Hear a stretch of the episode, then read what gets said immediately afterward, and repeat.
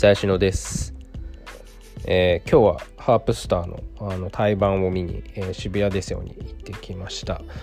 えー、久しぶりにあの地下アイドルの対バンっていうのに行きました。あの前から言ってるんですけど僕全然地下アイドルの対バンもうここ56年くらいはさっぱり行ってなくて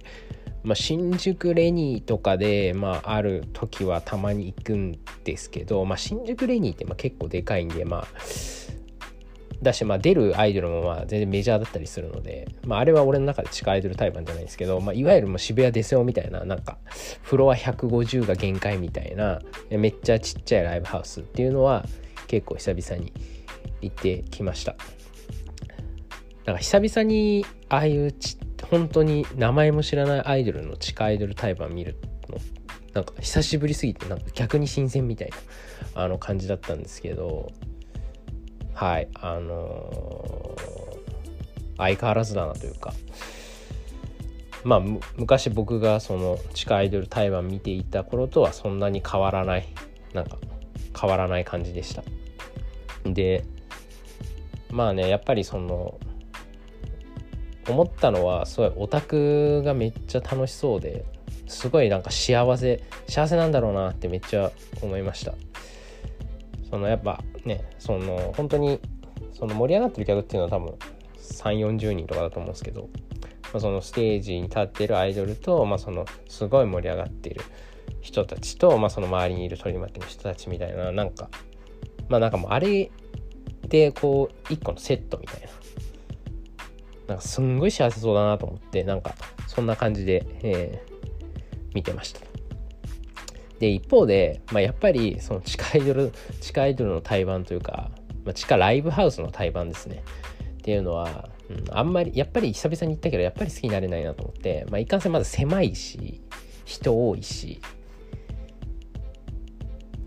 であんま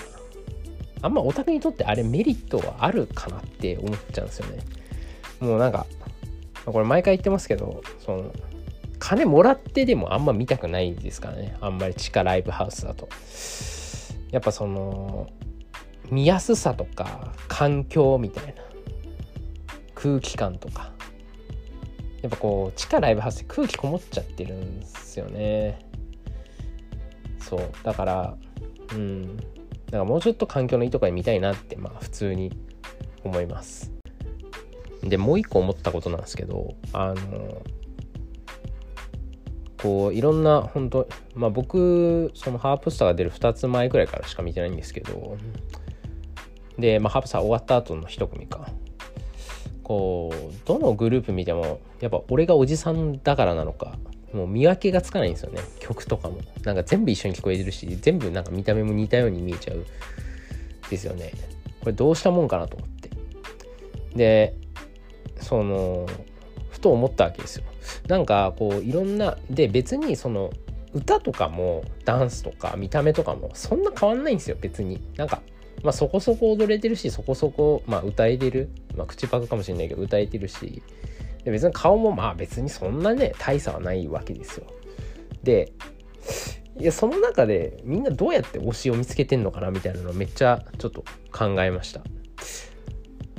そう見た目変わんないのにそう。何がその自分にこうこうねみんな推しメンがいるってことその子に何かこう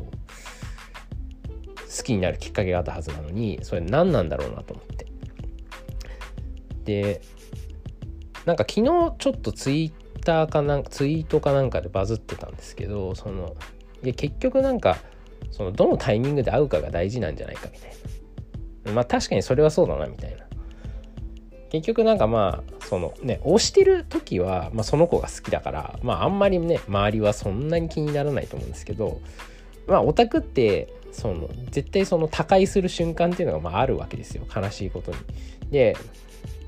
まあ、そのだから他界した後とかは、まあ、こう推し不在みたいな期間があって、まあ、そのタイミングでなんか自分にはまるアイドルに会うかどうかがもう大事みたいな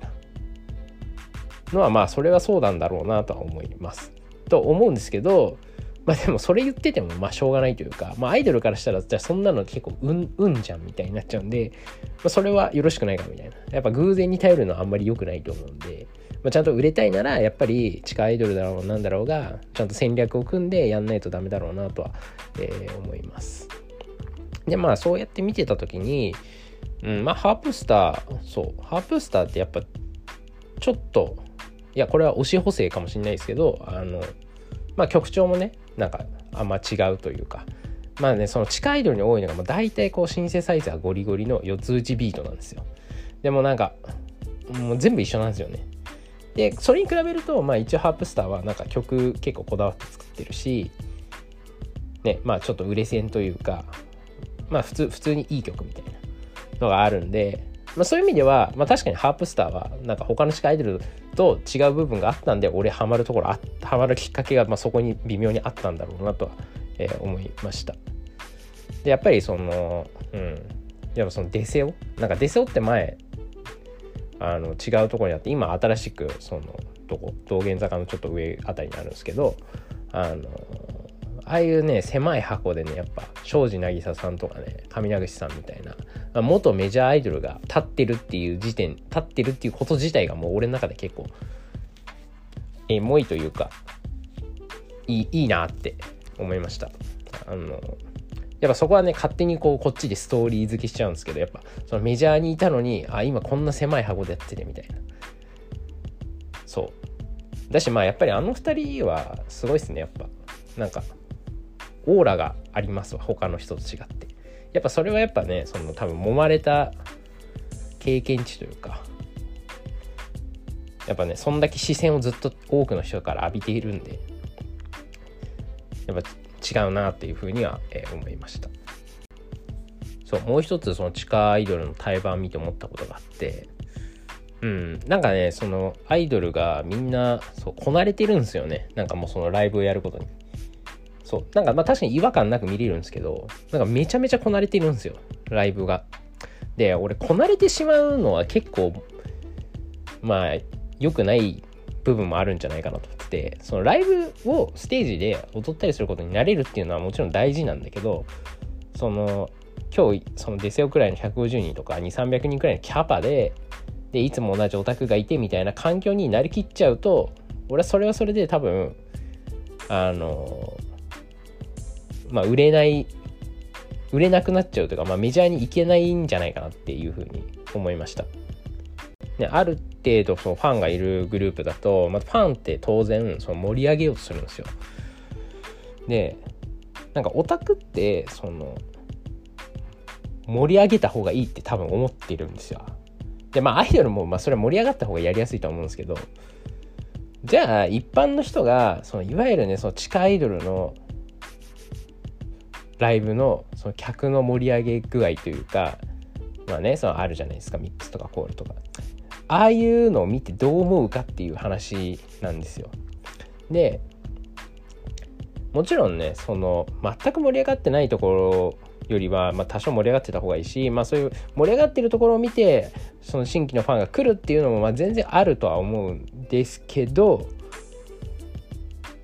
でもうんそれまあどこに目線を設定するかっていうのもあるんですけどそのメジャーとか